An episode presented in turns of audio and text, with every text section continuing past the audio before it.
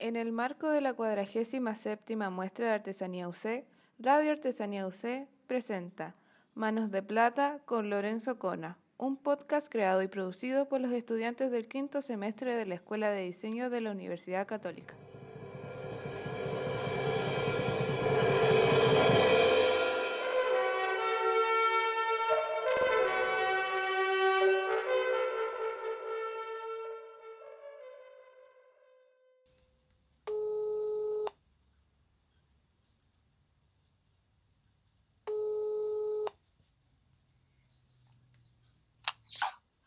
Lorenzo Ocona, soy orfebre mapuche, mi edad 63 años me parece, llevo como 40, un poquito más de 40 años llevo trabajando en lo que es la artesanía.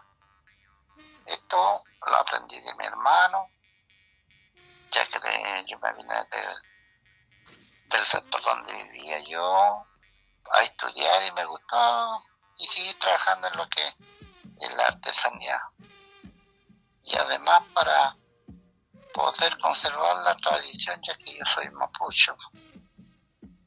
Porque en aquellos años eran muy pocos los artesanos que quedaban. Entonces, para mí ha sido satisfactorio, ¿vale?, poder seguir esto que realizo. La importancia de su trabajo. Bueno, la importancia, para lo que me pregunta, es poder conservar las tradiciones de un pueblo. Porque usted sabe que todos los pueblos tienen sus tradiciones y hay que tratar de conservarlas de una u otra manera para que esto en el tiempo no se pierda. Además que la cultura mapuche es algo muy, muy bonito que se realiza por el hecho de adornar a las mujeres con nuestro trabajo para que se vean mucho más bonitas que lo que son. Así que eso y con el tiempo que no se vaya desmereciendo esto. Así que contento por eso. Su trayectoria. Imagínate que yo dejé de estudiar para seguir haciendo esto y llevo muchos años trabajando. He conocido varias partes, he salido afuera de Chile, entonces es algo que si hubiese trabajado cualquier otra cosa a lo mejor no lo había podido hacer.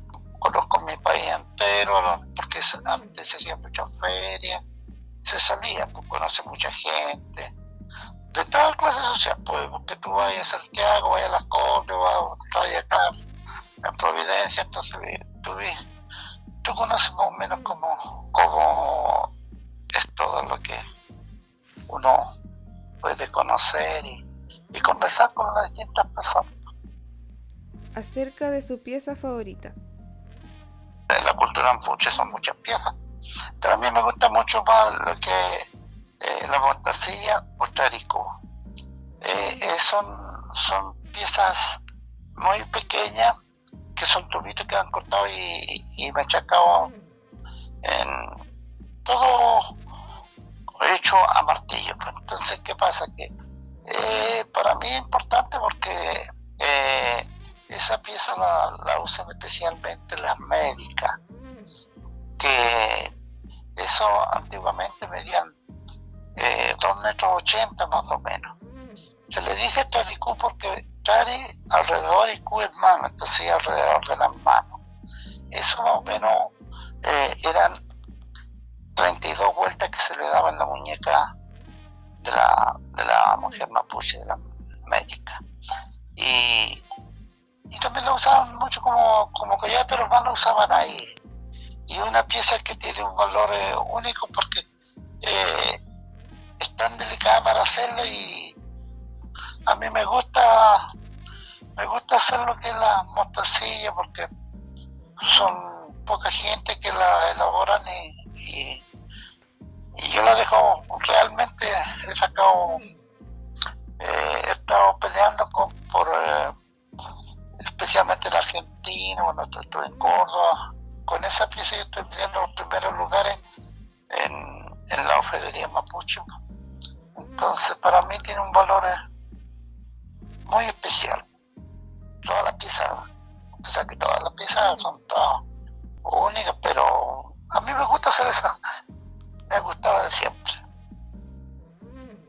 Contexto de uso de sus piezas.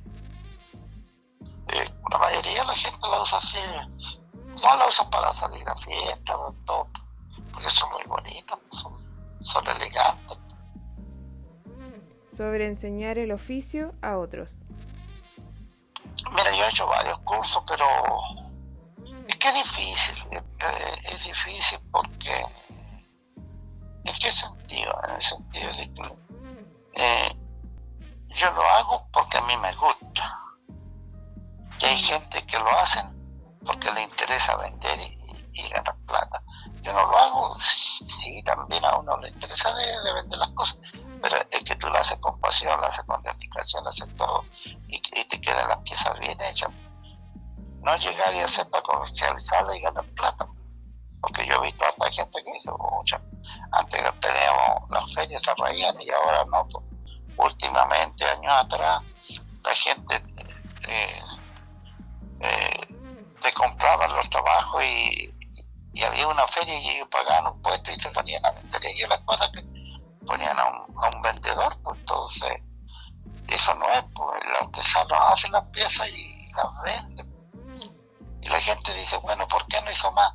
Es que uno no es que no quiera hacer más, es el problema que uno tiene que hacerla y después estar delante de un mostrador y vender sus piezas, pero que uno la vende con orgullo y sabe que la hizo uno, pues, y te la da garantizada. Pues yo he hecho piezas que gente de chico que yo he ido años atrás a Santiago y todavía usan mis piezas, pues entonces mira, Lorenzo, quitan esta que te compré hace 20 años atrás, entonces uno es un orgullo para uno de poder hacer una pieza que realmente la gente la estime y la conserve.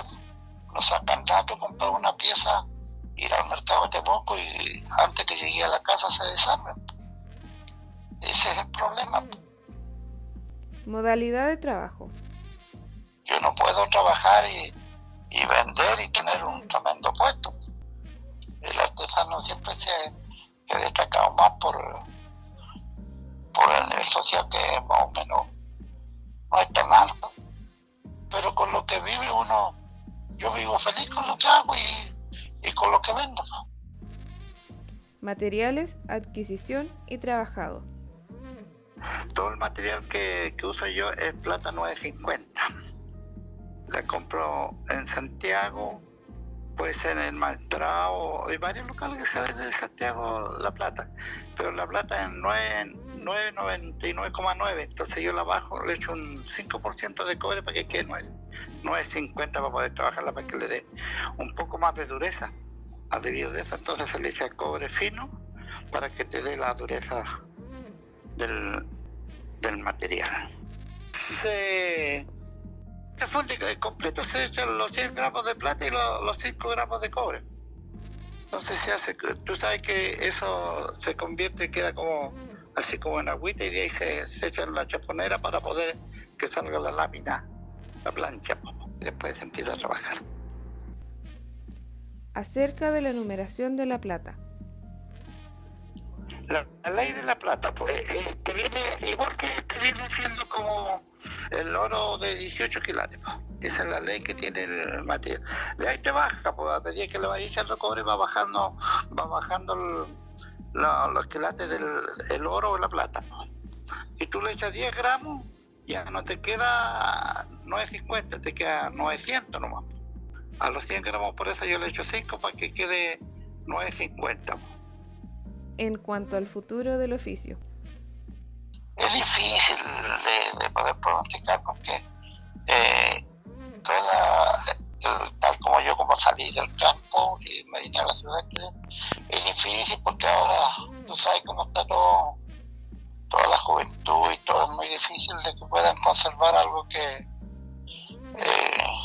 sea auténtico. Los rechaces más antiguos ya se han ido y los hijos no siguen, pues no siguen lo que los querían, prefieren seguir otras cosas. Su motivación día a día. Por lo que hago yo, porque las piezas son muy bien hechas y tengo buenos contactos, o sea, gente que yo de aquí mismo te mando lo que trabajo, lo mando a Santiago, y entonces eso, porque buenos contactos y buenos compradores que tengo, que hay gente que me manda a pedir a 2, 3 montasillas de 2 metros y así, y gente que llega a la casa a mandar a hacer. Ahora estoy haciendo 2 piezas grandes, que estoy haciendo otra pieza grande más, porque hay gente que no ha tenido trabajo, pero yo he tenido harto trabajo, entonces para mí es bueno, pues. O sea, tú vas tomando un prestigio, depende de lo que tú hagas, porque si tú lo haces bien, siempre te van a compradores vaya a tener, pero si tú haces mal, una vez te van a comprar y no te van a comprar nunca más. Si yo a veces no tomo mucho trabajo, porque también se demora mucho y hay gente que quiere muy apurar los trabajos, entonces como estoy haciendo lo otro, no lo hago. Prefiero hacer 2 cosas buenas antes de 10 malas. Es que hay que hacer lo justo y necesario, si uno no puede abarcar mucho, porque si no, ¿para qué? Hacer lo justo e ir haciendo y con lo que he ganado me mantengo bien y trabajo aliviado, porque cuando quiero descansar, descanso, cuando quiero salir, salgo, y no tengo ni un patrón. Soy yo el patrón, el secretario, el tesorero, soy todo uno. Entonces eso es lo que te lleva a seguir trabajando.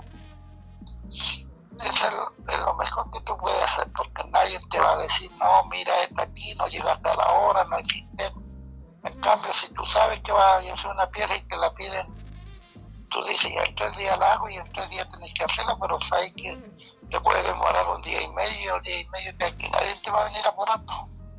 Es bonito trabajar lo que es la artesanía, porque uno conoce gente cuando sale y tú pues te relajas, estás ahí, te paras, sales para afuera, no sé, no tienes ni una gran obligación, pues solamente lo que tienes que cumplir, lo que te mandan a hacer. Nadie te va a decir, no te voy a echar y no vaya a trabajar más. Así que no. Por eso estaba ahí, me he mantenido en el tiempo. Palabras para artesanos que recién empiezan. Tú lo que tienes que hacer es tu trabajo, que tú tienes que... Por tu trabajo sale recomendado a tu persona. Si lo haces mal, no te van a pescar para nada. Pero si lo haces bien, sí.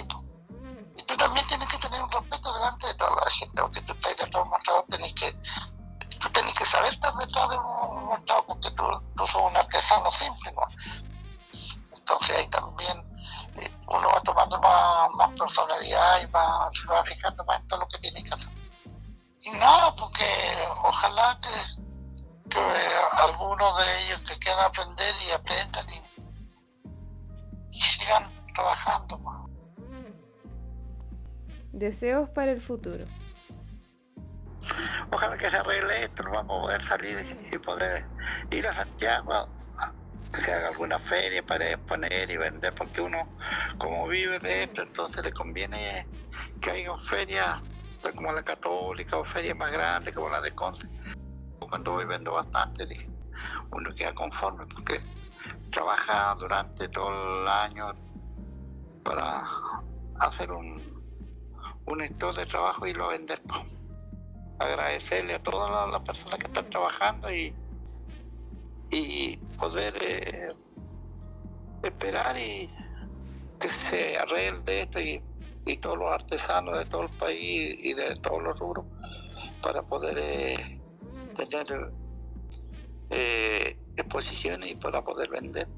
Eso es lo más esencial que uno necesita, vender su artesanía y su trabajo, para poder subsistir, porque uno, la mayoría de los artesanos los que trabajan en esto casi es permanente, pues somos, sea como el 50%, yo creo, o menos, no sé cuánto de las, pero especialmente yo vivo de esto, pues entonces me conviene a mí de que haya exposiciones, pues.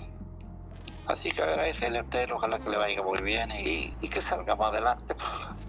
Y ahí lo podemos reunir y conversar. Echa de menos porque uno va, se distrae y todo, pues se junta con sus compañeros de trabajo, los distintos rubros. Entonces, esto es, o sea, hay ferias que te digo yo, son como familias, pues, está como la misma de Santiago, que los conocimos bastante, entonces, porque ya se ha hecho bastante años, entonces, es como una familia, pues. Pero es así, pues, la esperanza, lo último que se pierde. Con calma nomás, no desesperarse, porque no saca nada. Que estén muy bien, que se cuiden nomás. Chao, chao.